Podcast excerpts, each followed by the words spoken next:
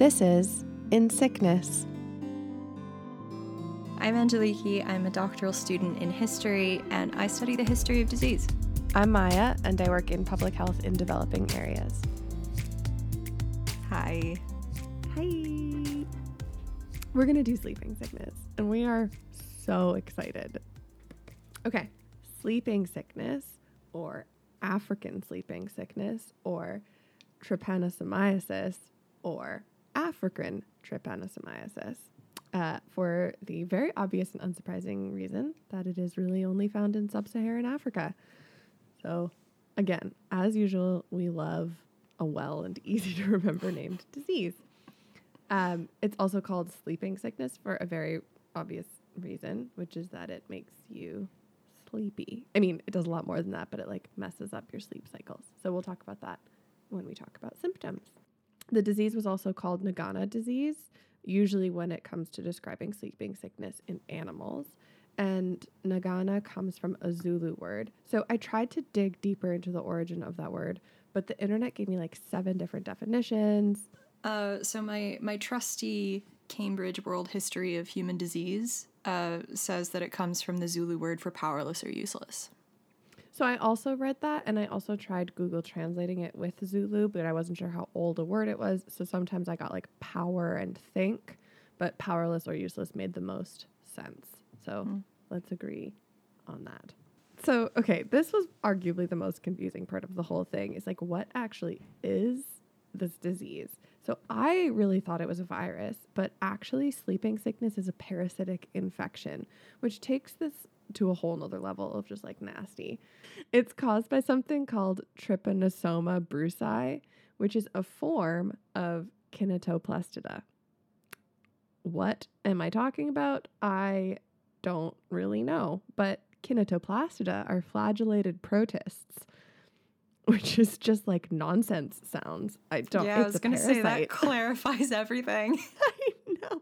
I was like going deeper and deeper into Wikipedia, and I was like, this is not helping me. Whatever. It's it's a tiny, tiny parasite. It looks like worm.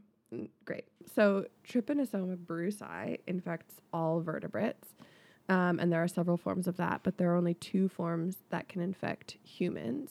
Gambianese and Rhodesianese, which I think by the name you can tell where they were typically located.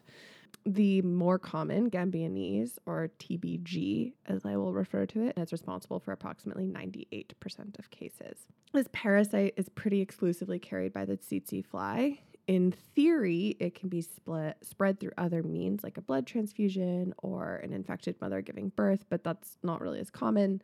It's pretty much all the flies' responsibility. Um, I did read that there was some human hu- human to human transmission as well, though. Like, uh, I think I read somewhere that it was also sexually transmitted. Is that true?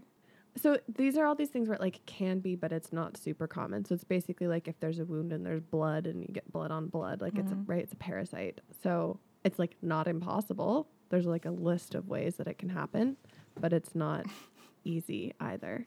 As I mentioned, this disease is largely isolated to Africa and it really stays within these ranges that the tsetse fly naturally lives in. And there's sort of this like belt across the western and middle parts of Africa where the fly can live. And this is the belt where we still find sleeping sickness. And we have for millions of years. And I'm sure that Angeliki is going to talk about the way this affected development and domestication. But basically, this strip sort of runs just below the Sahara Desert, across the whole Gold Coast, Cote d'Ivoire, Gambia, Guinea, Ghana, through Cameroon, the DRC, and over to Rwanda and Burundi.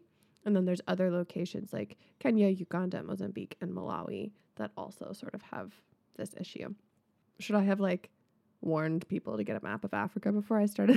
it's just like kind of across the middle and down the right hand side. We would anyway. highly recommend that you pull up a map of Africa. And then there's also chunks around Sudan and I believe Egypt, but like this big belt is sort of across the middle. What's interesting is when you look at a map of cattle raising areas and tsetse fly areas and how they sort of avoid each other, you can see how it affected development in Africa. And I'm sure we'll put one of those on our Instagram, but I am getting ahead of us.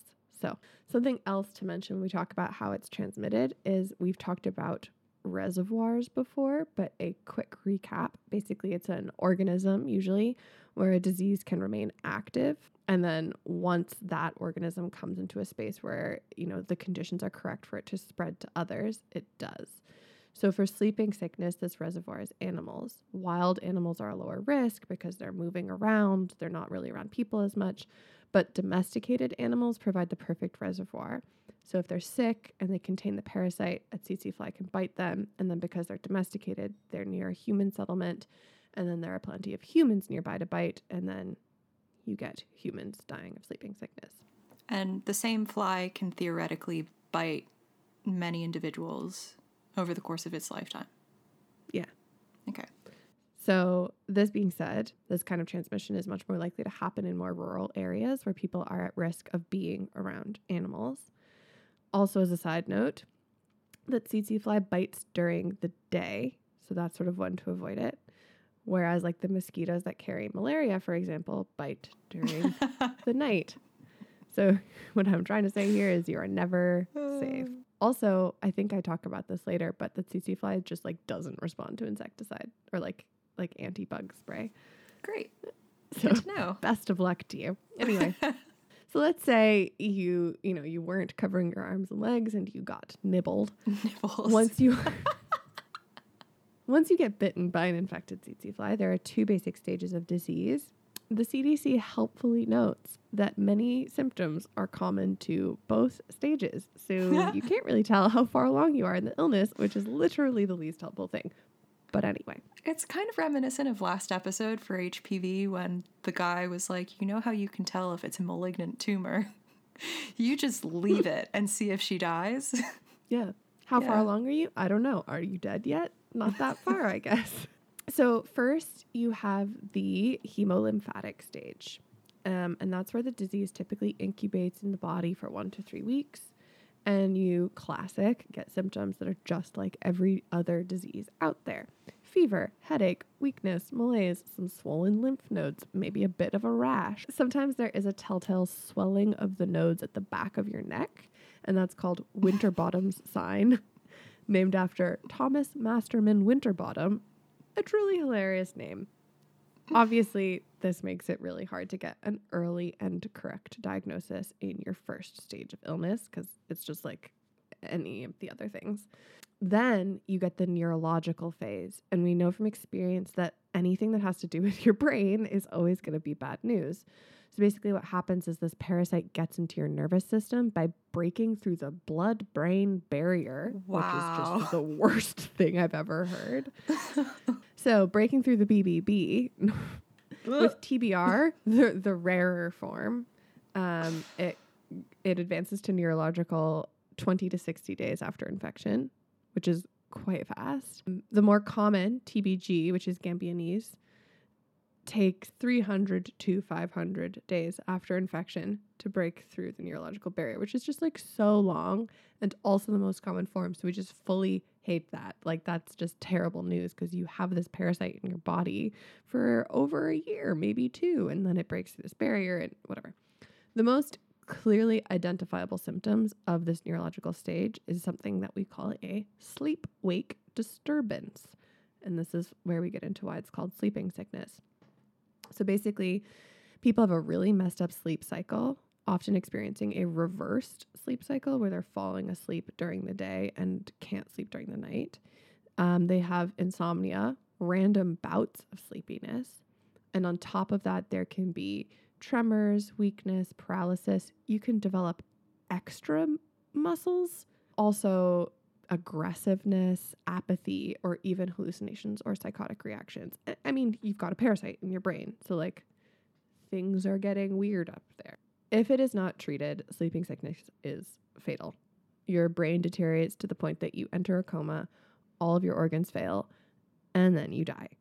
So, with the more common Gambianese, you would die after several years because it's taken so long to reach that point. And with the less common TBR, it's a few months. And you can receive treatment, but because it's neurological, like if there's damage, it's it's not reversible. It's kind of reminiscent of some of the stuff you see in science fiction films, like the parasite that enters your brain. Yeah. let's talk about prevention and treatment. There's no vaccine or recommended preventative medicine, basically. So you need to do stuff like vector reduction measures. And I realized I use the word vector a lot, so I'm just quickly gonna talk about what that means. Basically, a vector is something that carries the disease from one place to another. So, like with the plague, the vector was fleas. With this, the vector is the tsetse fly. So, a vector reduction measure would be like spraying insecticide, insecticide to kill the flies, right? Because if you can't get bitten by the fly, then you can't get sick. Most of the preventative measures are things like vector reduction, covering yourself up with a heavy material so that you aren't exposed to bites, wearing neutral shades that don't attract the flies. Uh, flies are also attracted to moving cars, the shade of trees and bushes, and like dark, cool areas. So, everywhere you would want to hang out in the hot African summer, uh, you should be extra vigilant and make sure you're not getting bitten. Insect repellent, like I said, has not been shown to be useful against tsetse flies. So, if you have been bitten by a tsetse fly, early diagnosis is actually quite hard. And this is something I will talk a bit about later. But basically, parasite levels in your blood will be quite low once you're initially bitten. And so it's hard to see in a blood sample, and there isn't really a rapid test for it. The most effective method for looking for the parasite is a lumbar puncture, otherwise known as a spinal tap. Ugh. It's very invasive, not easy to do. It's not something you would do in like a remote rural area that doesn't really have a lot of tools available to it. So they do a spinal tap and they look at it under a microscope and try to see the amount of parasite that's in the sample they took. And that's not readily available. Like that's the most, that's the gold standard.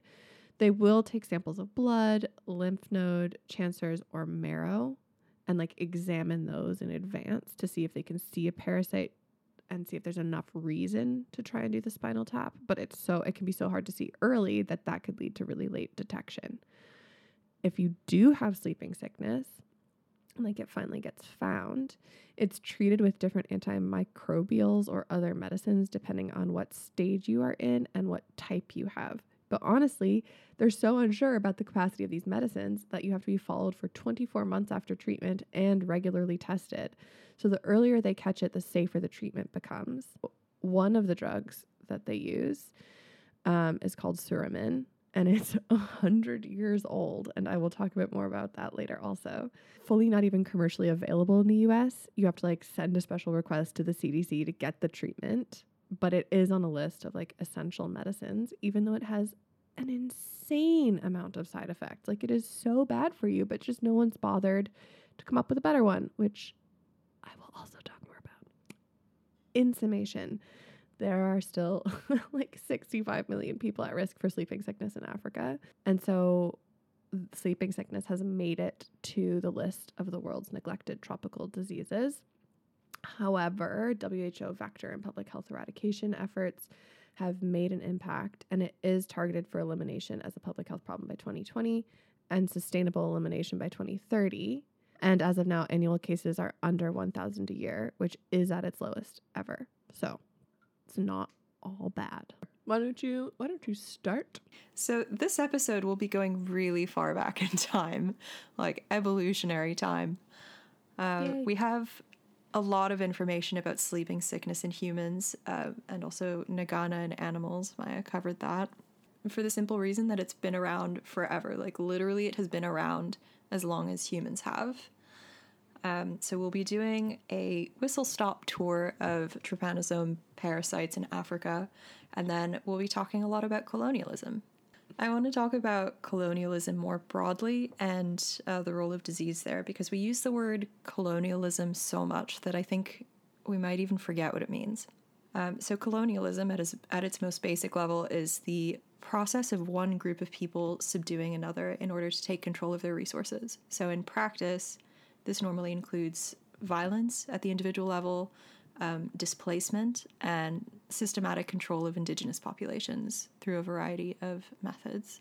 So, if you think back to previous ec- episodes and all of my ranting about the Columbian Exchange, so the exchange of uh, of biological entities on top of people when old world and new world collide, that's just a framework for understanding and talking about colonialism.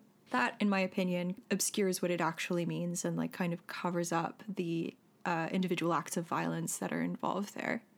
In the case of sleeping sickness, we see how colonial activities exacerbate this disease by disrupting indigenous practices, and then they develop practices around that to control the disease by actually further controlling local populations and blaming lo- local populations for resurgences in this disease.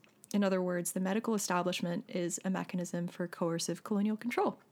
Yay. This disease is just such a good framework for talking about this. Like it really just blew me away. Yeah. Like it's it's a great statement on uh, on like the value of environmental history because you actually see the impact that ecological change has on human populations. It's also just like a great framework for uh, for talking about violence and oppression and the forms that that can take, especially medicine as it is done in 18th to early 20th century Africa and beyond. Uh, that is a program of systematic control over people's bodies. And that is definitely a part of the colonial framework and part of the reason it's so successful. And we continue to see the reflections of that in health systems and healthcare and opinions of health systems. Oh, absolutely. talk about. um, and opinions of disease and opinions of the people carrying disease. Just to put it in perspective for you guys, like the early 1900s are not that long ago, but actually not that much has changed in the like social cultural kind of situation. So as we talked about before, uh, sleeping sickness is ancient. So humans evolved with trypanosomiasis, but sleeping sickness is actually poorly adapted to humans, which some people say is what accounts for the ver- variability of symptoms. So, in my reading, I found out that there's a theory out there saying that um, the tsetse fly was actually a huge part of human evolution and that we were selecting for the hominids who were most resistant to trypanosomes. Yeah, we've got some evidence that uh, animal trypanosomiasis, i.e., Nagana disease, was a problem in ancient Egypt. And we have something called the veterinary papyrus of the Kahun papyri, which I love. I love that. which uh, dates back to the second millennium BC. And this describes a cattle disease, and it also describes the remedy, which is an ointment. An ointment which was used as a treatment against the bite of the, the tsetse flies. Another super cool thing from 2000 BC to 1300 BC, otherwise known as the Middle Kingdom, they actually adjust the stream course of the Nile. Like they full on decide we're going to move the Nile River. Vector control. Exactly. And uh, when they were doing this, they actually destroyed the breeding grounds of the tsetse flies. So, up until this point, the Egyptians had a really hard time um, breeding particular types of livestock. And eventually, because they have destroyed the tsetse flies' uh, breeding grounds, in the 16th century BC, they're able to introduce horse breeding.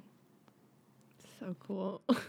I don't know why I think that's so cool. I think that's I mean, so it's really cool because if you think about what they're using horses for, like the the Egyptians were really famous for their military capability, and part of that was cavalry. Once you're able to pull the chariots, all of a sudden you're able to like technologically outstrip the people around you, and it's actually fairly easy to conquer your neighbors.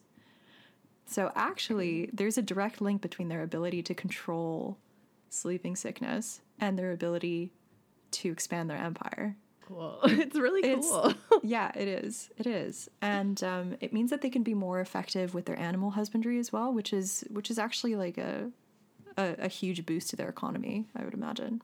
During the Middle Ages, reports of sleeping sickness by Arabs who had frequent trade with West Africa are rampant. So they're active in Benin, Ghana, Mali, Songhai, the geographer Abu Abdallah Yaqut, who's active uh, in the 12th and 13th, 13th centuries, he writes of an underground village whose entire population of people and animals were asleep and emaciated. Terrifying. Um, and then the historian Ibn Khaldun, um, active in the 14th century, he records the case of the emperor of Mali, who is called Sultan Mari Jata, who died of what looked like sleeping sickness. So I'm gonna I'm gonna just quote what he wrote. So, this is a friend who is telling him about it. He told me that Jata had been smitten by the sleeping illness, a disease which frequently afflicts the inhabitants of that climate, especially the chieftains who are habitually affected by sleep. Those afflicted are virtually never awake or alert. The sickness harms the patient and continues until he perishes. He said, so again the friend, that the illness persisted in Jata's humor for a duration of two years, after which he died. Which I think is a really cool primary source text. So it was it was called African lethargy or the sleepy distemper, which I think is actually quite a cute name for it. A cute name for a really ugly disease. the sleepy distemper uh, which is what the Europeans were calling it, and they knew about it in West Africa from about the 14th century, probably because of translations of that text by Khaldun. But that is wild speculation, and I promised myself I wouldn't do that. So, it's actually common knowledge that those with the swollen cervical glands would die. So, actually, slave traders are acting accordingly, and especially Arabian slave traders would know to look for those swollen cervical glands and um, not buy the slaves who had them. So now we're going to talk briefly about some quote unquote discoveries within our timeline, which is to say that when Europeans begin to care about sleeping sickness or encounter it and, and see it as um, as a threat to their livelihood within the slave trade, they begin to problem solve for their own benefit, and they're actually just the most likely to record it and disseminate it. Um, so in the in the early modern period, everybody's favorite period, Everybody's, huh? human sleeping sickness becomes linked to the slave trade. Um, so ship doctors and other medical personnel report on sleeping sickness deaths, and they investigate them um, because they're trying to solve this problem of this super creepy disease. In 1734, an English naval surgeon publishes an account of the late stage uh, neurological symptoms of sleeping sickness. And then in 1803, um, another Englishman, a physician this time, publishes a report about the swollen lymph, gla- lymph glands. And the most interesting part of that is that he actually mentions that this is a well known feature for a long time among Arabian slave traders who looked for the symptom when buying slaves. And then you have the Scottish missionary and explorer David Livingstone, who is the first recorded European to link Nagana with the bite of tsetse flies, and this is in 1852. And then in 1895, the Scottish pathologist and microbiologist David Bruce identifies trypanos- trypanosomes as the cause of Nagana and sleeping sickness. So that's where the name T. brucei comes from. This is like when we talk about how like medical racism or medical sexism actually negatively affects everyone involved. Everybody in these areas was like, don't get bit by that fly. You will get sick. Like they knew. And all these Europeans were like, we know better. We know exactly what's going on. Just don't get those slaves. It's probably a disease only African people get. Like they made all these assumptions and they started getting sick and dying too. And if they just listened and not been racist as all hell, we could have avoided this entirely. Like it negatively affected them until somebody else was like, I've come up with a magical, amazing discovery. I'm brilliant. It is so frustrating, and we still use this terminology. And as we know, our language really matters. Like it, it means something, and it has power. So we're we're naming these diseases after the colonizers, who caused the problem in the first place. It's deeply frustrating. Uh, trypanosomes are first observed in human blood in 1901 in the Gambia. And then you have wave after wave of discussion and discovery about the pathology of trypanosomes uh, and about their transmission. So I won't name all the old white dudes because it's kind of distracting and like besides the point, I think. Although Robert Koch will once again be making an appearance, and I'm assuming Maya is going to talk about that. It turns out that he's just the worst. and, and we're going to come back to this a lot later when we talk about tropical medicine.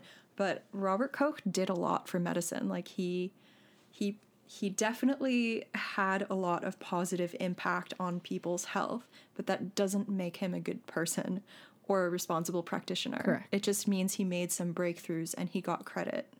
So, back to our timeline. From 1785 to 1840, you have sleeping sickness reported in Gambia, Sierra Leone, and Liberia. And then from 1820 to 1870, it's commonly observed on the Liberian coast. And then some epidemics for you, just like a rough overview. From 1896 to 1906, Human sleeping sickness killed over 250,000 people in the new British Protectorate of Uganda and about 500,000 people in uh, in Congo. It's a lot of people. That is a lot of people. Um, this became an issue of international importance with repeated European expeditions and conferences on the subject. They had a whole Bureau of Sleeping Sickness, which was founded to combat this problem.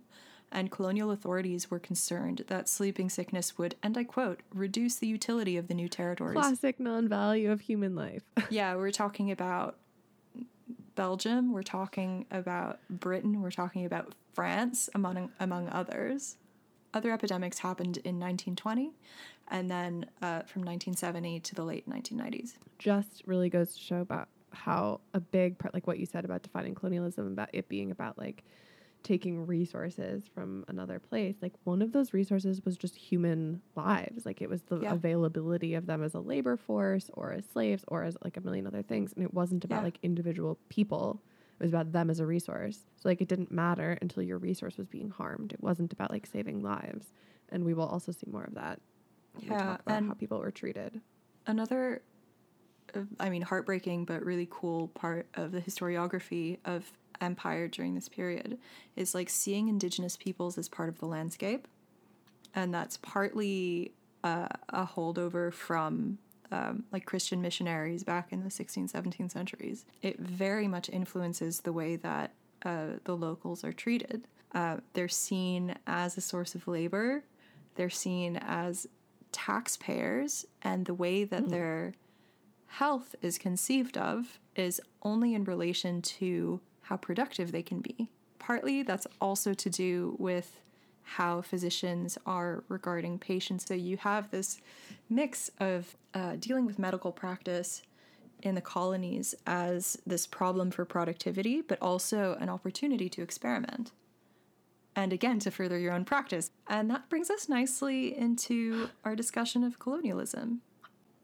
After millennia of coexistence with tsetse flies and trypanosomes, local populations had actually developed practices that allowed them to exist alongside tsetse flies, but avoid situations that could lead to widespread epidemics.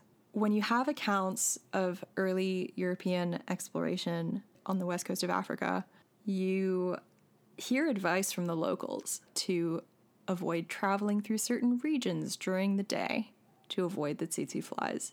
And this gives us proof that uh, the locals actually knew the cause of the sickness, or at the very least knew something bad was going to happen, and had uh, had incorporated that into their everyday practice, like into the way that they managed their lives.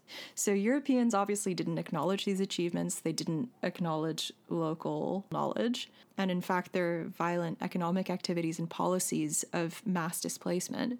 All of these things destroyed local public health practices and created new ecological niches for tsetse flies. So they didn't just take away the ability of the locals to stay healthy on their own terms and keep things endemic. They actually compounded the problem by creating new places for this disease to spread. It's so wild because like settlement, you know, domestication of cattle, trade routes, even the way that like homesteads were built accounted for this. Like it was endemic, but it was not an epidemic for millions of years. And then these guys came in and were like, um, we knew better. Shocker.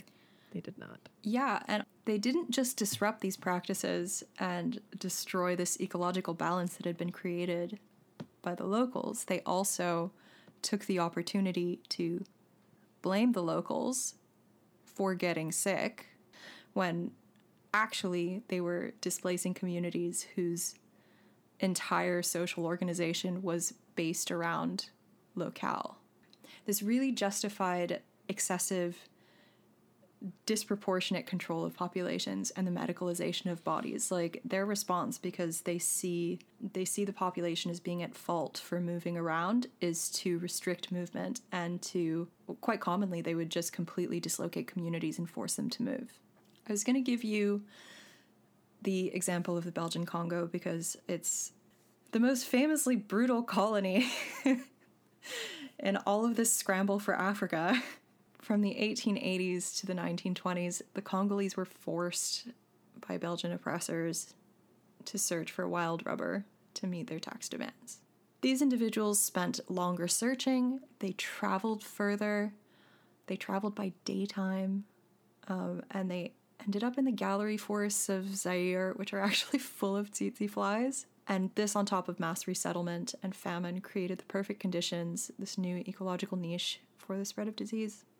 So, in terms of responses to sleeping sickness epidemics, on the one hand, you have ecological measures, so control of the environment, which equates to like destruction of brush, destruction of rainforest, and trying to like destroy habitats of tsetse flies and try to control the flies as vectors of disease. And that was quite common for the British.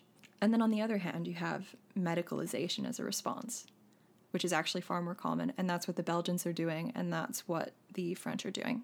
Quick comment on these ecological measures, really quickly. I, I just think it's super worth noting that, like, when you look at both the positive, right, like uh, Egyptians changing the flow of the Nile, or even here with um, colonizers coming in and sort of taking all these destructive measures on the environment, you are having a lasting effect on the environment, obviously. But now, as we're looking at the climate crisis and environmental change, and we're talking about things like environmental refugees, frequently we talk about that in the context of floods or hurricanes or drought. But it's important to remember that this has an effect on disease too, and it has an effect on vectors, right? So you're changing the places that these animals, insects, diseases can survive and become easily transmitted and that creates space for more epidemics or even pandemics like what mm-hmm. we're experiencing right now. So being an environmental refugee is no longer just about like too much water or not enough water. It's also about like where can these vectors of disease live and spread disease. Mm-hmm. You see the severity of the impact of really like minor changes on the environment and the consequences for the people living there. And like sometimes as in the case of the Egyptians, it seems to have worked out well, which probably is why we're uh, we're feeling so positive about, about that one. But in this more re- recent and more violent context, where you, we're talking about it within the framework of racism and uh, imperial expansion, obviously we are less enthused. so yeah, all that to say that a lot of these measures were fairly effective, but we still don't like them. And I'm, I'm about to say something that's going to make you really mad, but um, they called it the sterilization of the human reservoir. Oh, God. It's just awful. Isn't that horrendous? so, part of the medicalization of bodies was forced injection with all sorts of things.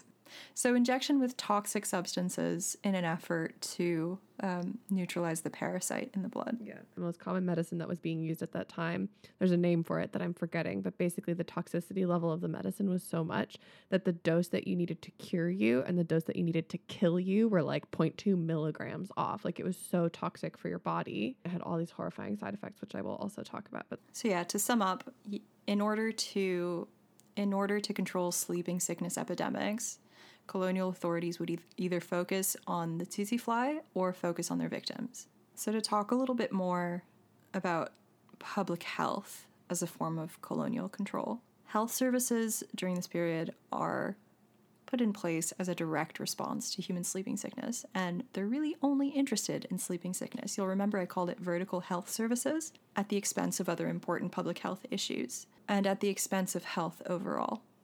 And this is a problem that I think on the WHO website, they're still trying to combat this. And they're encouraging horizontal health services rather than vertical health services, which I think is quite an opaque way of talking about it. I just uh, put a term out there that I feel like I need to define. So, a, a vertical public health just means that you're uh, you're trying to tackle a specific disease or problem at the expense of other really important public health concerns.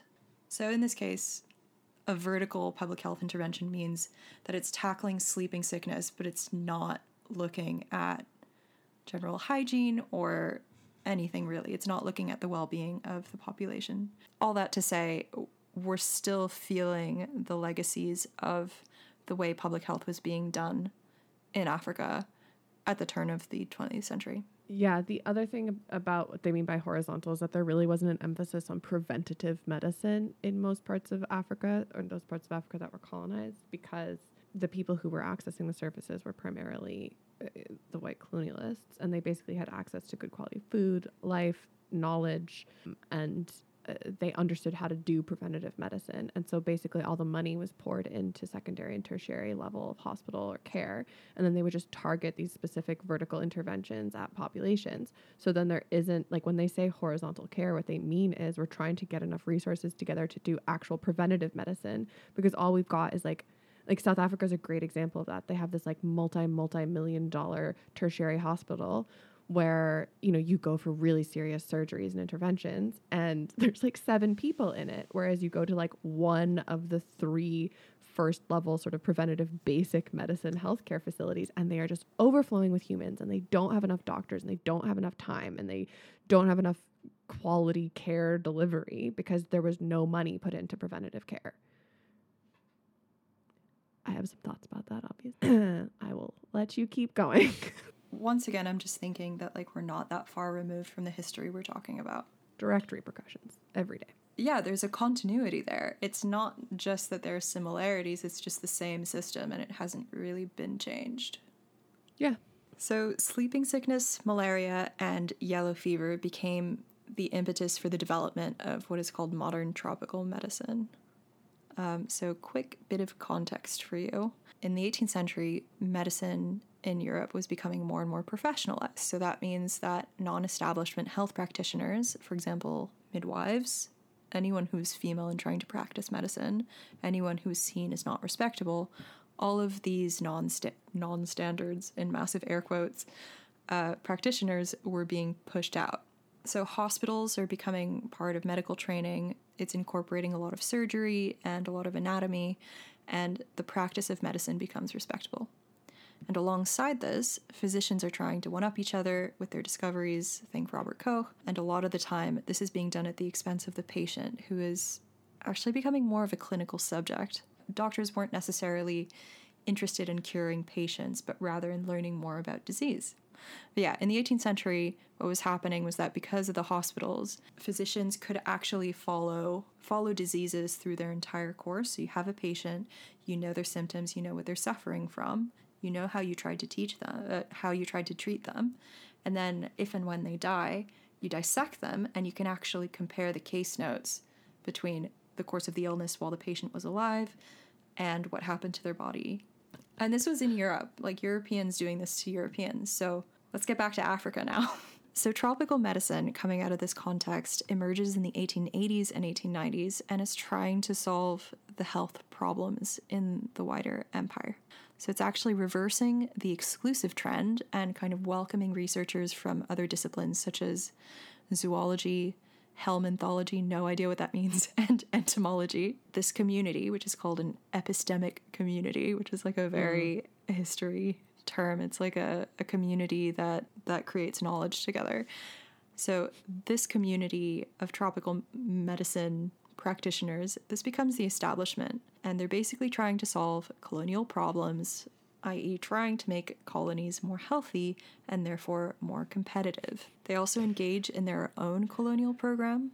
I have a lovely quote for you here. Uh, they shared a humanitarian view that they were uniquely able to save people from disease, but also from backwardness.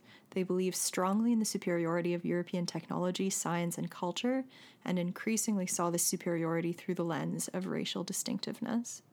So I bring this up because I think it's useful to think of these people as missionaries trying to mm. spread the influence of Western European, especially microbiology and bacteriology. To cap off my section, I have a fun but questionable tidbit about a McGill alum, uh, lest we think Canadians weren't involved in violent colonial activities at the turn of the century.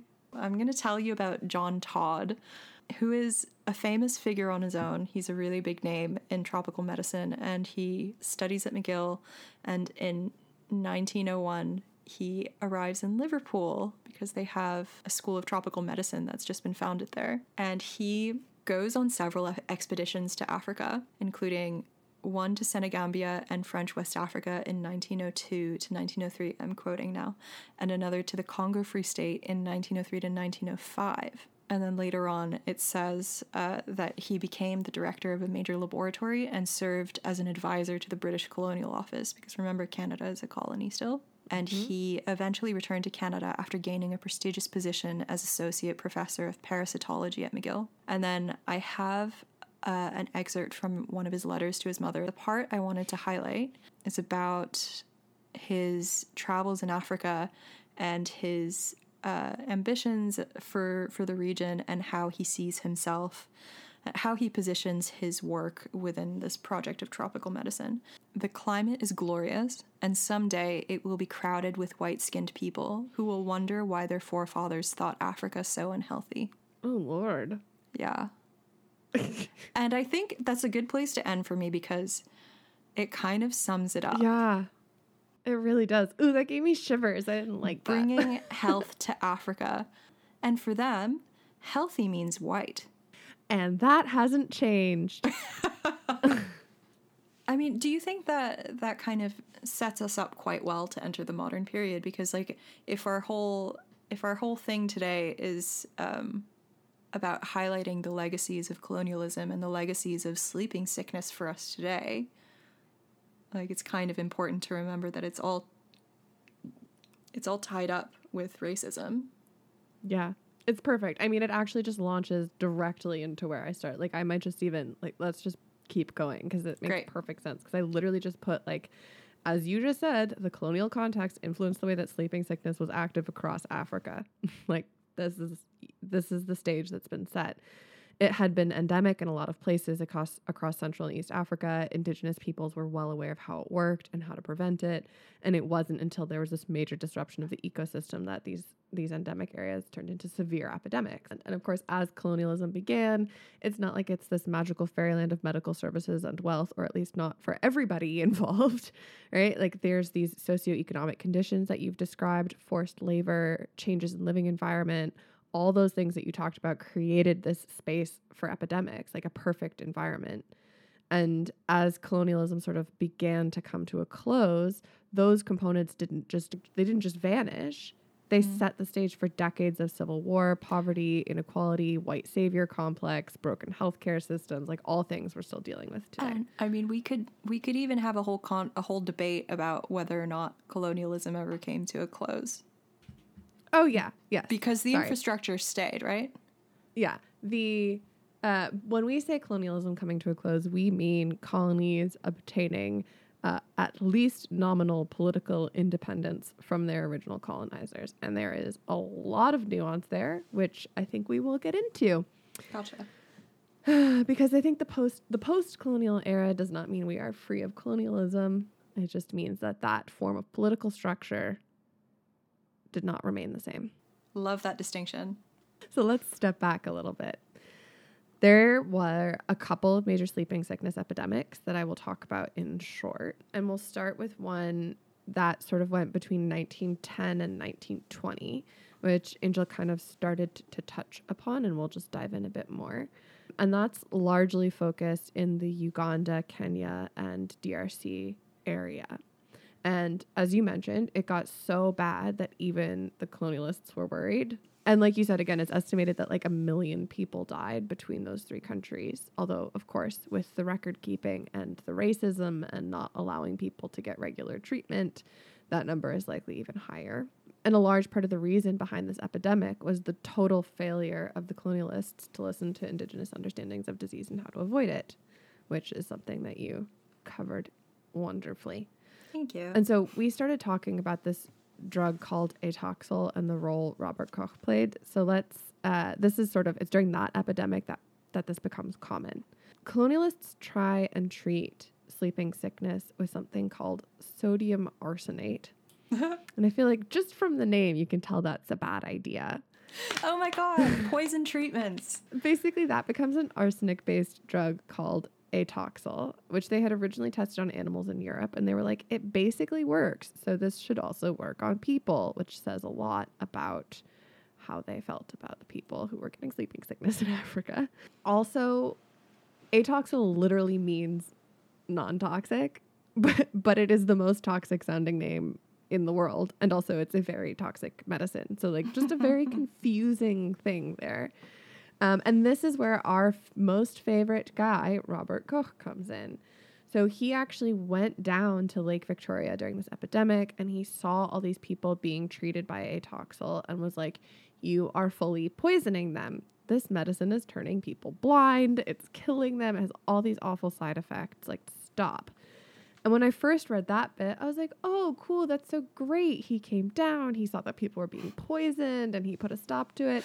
Oh my no, god, no, no, a white savior. Great.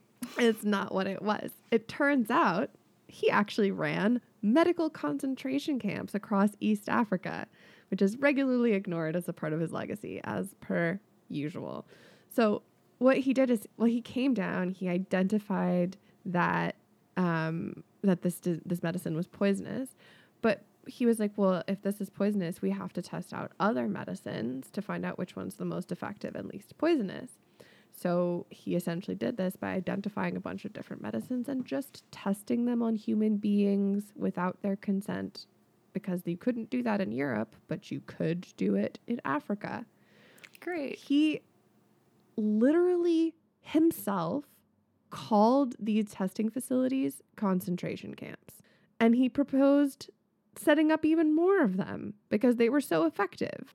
By the time uh, Robert Koch left the continent in 1907, he had established himself three sleeping sickness concentration camps in German East Africa and five more in German West Africa, aka Togo and Cameroon.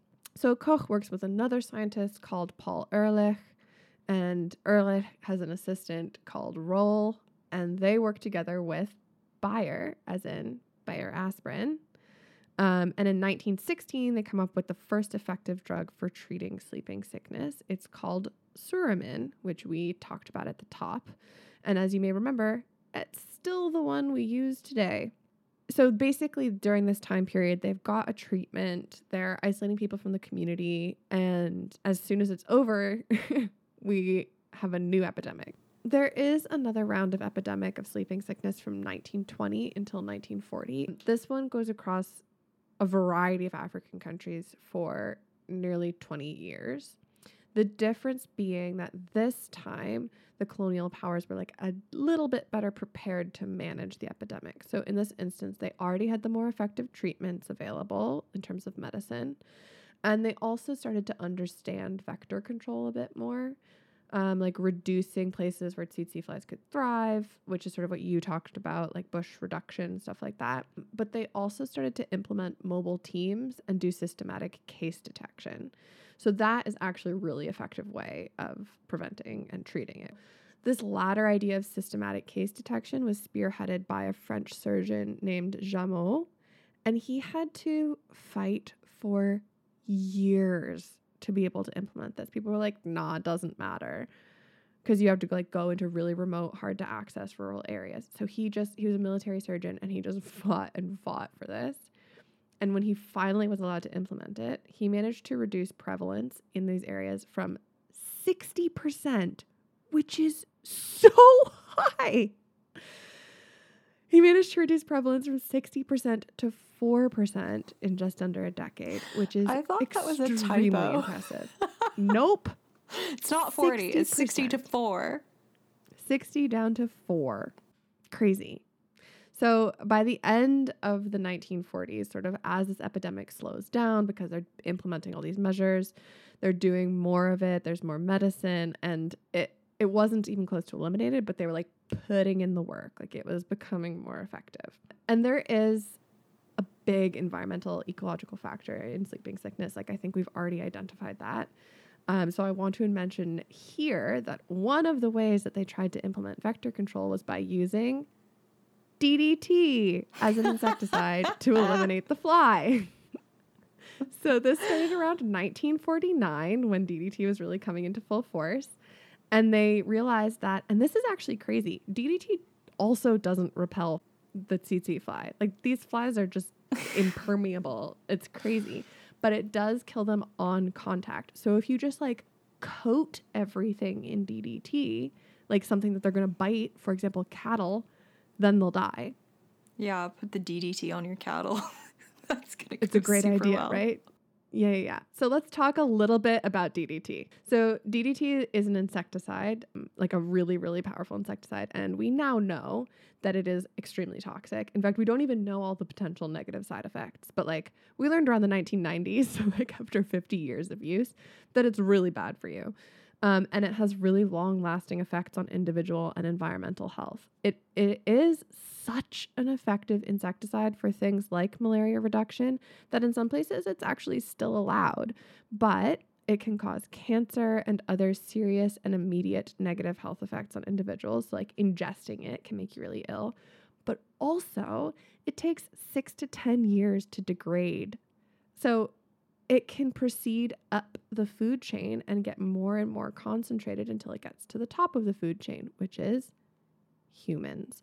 So basically, it, it isn't processed in your fatty tissue for six to 10 years. So it just gets stuck in there. So, like, it gets into the water where it's then eaten by a frog, which is eaten by a bird, which is eaten by a human. And then the human gets the highest dose of undiluted DDT, which can then affect your reproductive system, your nervous system, childhood development, and more.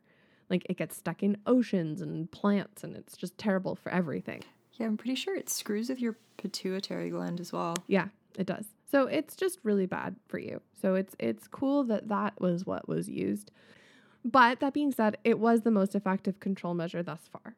So we're entering the 1960s, and all of these vector control measures are starting to pay off. There is no rampant epidemic. However, what is happening in the 1960s is that many countries in Africa start to gain independence from their colonial powers with a variety of different side effects. So, a lot of those side effects are civil war instability, economic collapse, changing or suffering health systems. As we enter 1970, the banning of DDT. Finally, because the sleeping sickness epidemics had been so under control, and because all of the colonial measures that had been implemented on it were now being removed because these African countries were becoming independent, the focus on sleeping sickness was dramatically reduced. So, all of these preventative measures, like the mobile teams and all this stuff that were introduced, are all canceled. And you're not using DDT anymore, and you're just like struggling to get your country in order. So, there's just no focus on it. So, from 1970 onwards, the rate of sleeping sickness immediately starts to go all the way back up because all of these things that colonialism had changed around the way communities were shaped, where people were living, what livelihoods were based on, those were still there just with like increased economic instability, political instability, civil unrest, and a lack of a healthcare system, as well as no preventative measures. So by the time we get into the 2000s, the prevalence rate of sleeping sickness is essentially back where it was at the start of 1900s, where all of these epidemics began, which is just like really discouraging and terrible. So um, the World Health Organization, Médecins Sans Frontières, they start to pay attention again, and all of the measures that we were using in the first place are slowly put back into action. And I've we've talked about it, and I'll talk about it again. But there is this real dire need to focus on testing, identification, treatment, and reduction. And those 2020 and 2030 goals are there to accomplish that, but I'm sure delayed by COVID. Um, anyway, so let's go back to this like 1970s post colonial period for a minute and talk about sleeping sickness as one measure of the disaster that colonialism has left in its wake. It is no secret, especially to listeners of our podcast, that poverty and economic status are indicators for greater risk of disease, right? Both at an individual level and at a country level. Something we maybe don't talk about very often is the increased risk of disease caused by conflict, war, or unrest. So, especially for diseases that are really complex and hard to identify, and even more complex to treat, like sleeping sickness, this is like extra, extra true, right? So, you've got places like Angola, Uganda, the DRC, and southern Sudan, where incidence rates of the disease went way up in the late 1970s and that directly tracks to civil war and political unrest. And countries like DRC and Sudan still have the highest rates of sleeping sickness in all of Africa, followed by Angola. And those are three countries that are really well known for high rates of civil unrest. And I mean, right? Like civil unrest causes insecurity, it causes broken infrastructures, specifically health systems, education systems, right? Like it's it's food insecurity. They they all track to each other. Like it makes sense. And yeah, like there's just so many factors that come along with it. Decreased hygiene, less access to effective nutrition, inability to do contract tracing and surveillance or mobile care because it's dangerous. There's increased displacement of people. They have to move around to avoid the conflict. Like this list is just so long. And as I touched on briefly earlier, um, with environmental refugees and civil displacement, you have all these humans that are forced into close proximity with animals, as well as living in areas where they would not have been before. And frequently, those are areas that are more populated by tsetse flies. And uh, I quote a really interesting article virtually by definition, sleeping sickness is a public health problem in places where research infrastructure can hardly exist. Like, we can't figure out a way to solve it because we can't safely and securely get to the spaces where it's a problem. I don't know, from everything we've talked about, from what everything you said, from everything I've been saying, is just so important to remember that we can attribute this move from endemic to epidemic pretty much exclusively to colonialism right? Colonialism instigated the first widespread forced relocation of humans to spaces where they hadn't lived before. It dismantled existing structures of trade, of living. It dismantled cultural balances that had been developed, and it left in its wake unrest and civil destruction that continues to exacerbate a variety of diseases, leaving governments often unable to provide services for citizens within the boundaries of their arbitrarily designed countries. What a disaster. I feel like we need a reminder that actually there will were cultural and health systems in place that prevented a lot of these things. And they were just exacerbated through the dismantling of, of existing systems to put into place ones that weren't relevant and continue to not be relevant. Mm-hmm. Let's talk about that medical legacy, though, because it's something you touched on. And I also promised you a little bit of follow up on that. And I think it's really compelling. Um, so this builds on what Angel was talking about about this sort of this legacy of medical control of the way colonial um, colonialists treated disease. And I already mentioned we started with this like poisonous treatment that was making people blind. One of the legacies of colonialism in Africa is an extreme level of medical distrust, particularly because of the forced and aggressive treatments, giant air quotes, that were taking place, um, and that we've already in part discussed. So we see reflections of this still in Africa in medical distress, just like we do in black populations in the US. And if you listen to our syphilis episode, we talk about that. But there's just a, a general unwillingness to access institutionalized health services and a certain level of disbelief or distrust in health information.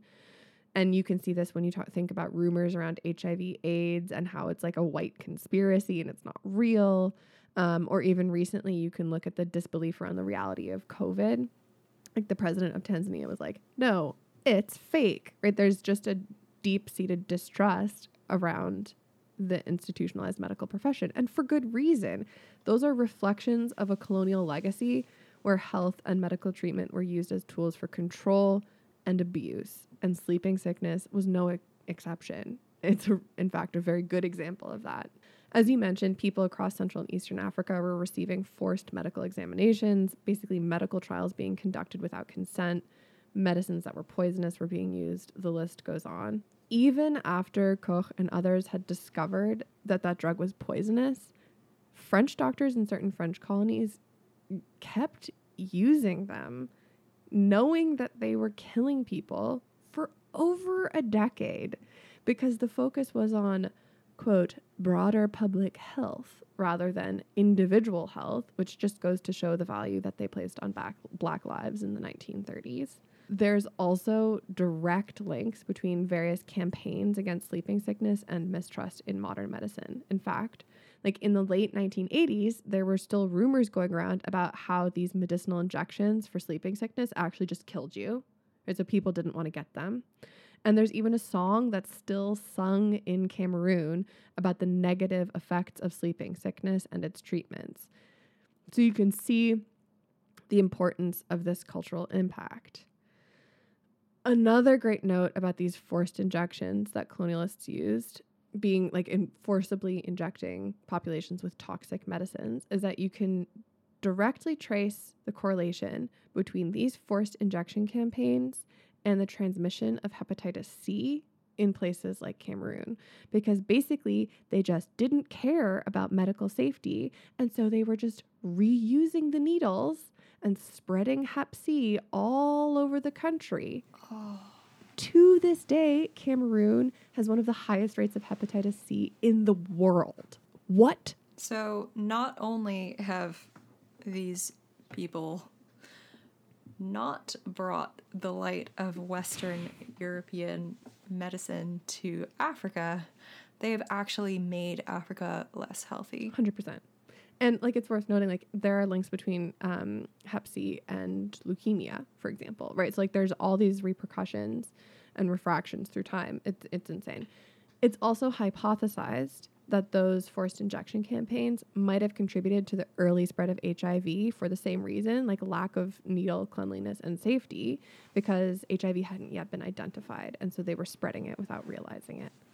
I mean, they already knew they should have been using sterilized needles, but like, okay. The thing is, the rumors have an impact on human behavior and they're relevant for our historical discourse because they're believable. Like, not only do they confirm fears, but it actually sounds kind of likely because you can see a motivation for that kind of behavior, right? Yeah, it's like, what do you do when those rumors aren't rumors? So, how do you rebuild trust? You know? Do they even, like, is it deserving of trust? I mean, I mean, it's it's a difficult problem, and I mean, it, it ties into all these discussions we keep having about anti-racism mm-hmm. and like dismantling systems that discriminate and that oppress. Yeah. And like, where do you even begin with that? It's such a massive yeah, like it's a socio-political, cultural system. Yeah. Of oppression. I mean, I think the answer to to rebuilding trust is basically to change this, change the framework from like all these people who've been mistreated for hundreds and hundreds of years should now have trust in the institutions that they're going to serve them because they won't, frankly. That mistrust is justified. Those systems aren't treating them fairly. So, really, what it is is how to dismantle those systems in order to rebuild something that can actually be effective and inclusive for everybody. But that's like a big ask. I don't know. And also involving involving the communities who are traditionally oppressed and yeah. giving and, them a seat um, at the table. Yes because we don't know best. We do not know best. If there's one lesson to be learned from uh, European settler colonialism and its legacies, it's that we don't know best. Agreed. Okay, I'm going to sum up sleeping sickness before we solve all the okay. world's problems. So, okay, uh, this is how we started and this is how we're going to end it. In the modern day, still, 65 million people are at risk, and it still remains fatal if untreated, and it is very hard to treat. And while this burden of disease is dropping and it's at its lowest rate ever, with only a few thousand people now getting it each year, thanks to these treatment and elimination goals, early diagnosis of the disease remains super challenging. Often it isn't caught until late, and that can cause lasting damage or death. Um, because that diagnosis is so challenging, there's elaborate and complex testing. It requires cerebrospinal fluids. Treatment outcomes need these long follow up times.